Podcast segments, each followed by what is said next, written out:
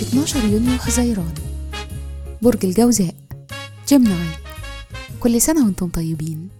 صفات العمل البرج المفسر الكاتب الخطيب المعلم والراوي. الكوكب الحاكم عطارد. العنصر الهواء. الطالع يوم الميلاد. رحلة الحياة بعد سن تسع سنين ولمدة 30 سنة اهتمامكم بيبقى خاص بالبيت والعيلة. في الفترة دي بيزيد احتياجكم للحب وللأمان العاطفي. بعد التسعة وتلاتين بتاخدوا ثقة كبيرة في نفسكم وبتعرفوا قدراتكم بشكل واضح.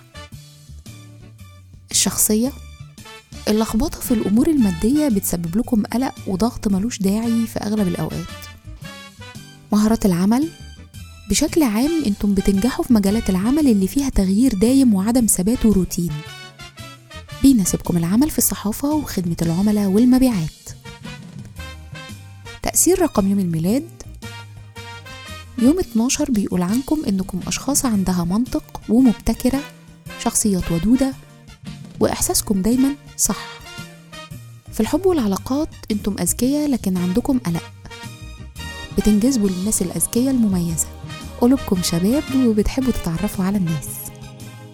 بيشارككم في عيد ميلادكم السياسي البريطاني أنتوني إيدن جورج بوش الأب الممثل محمد عوض المطرب السعودي محمد عبده وكابتن جمال الغندور. وكل سنة وأنتم طيبين.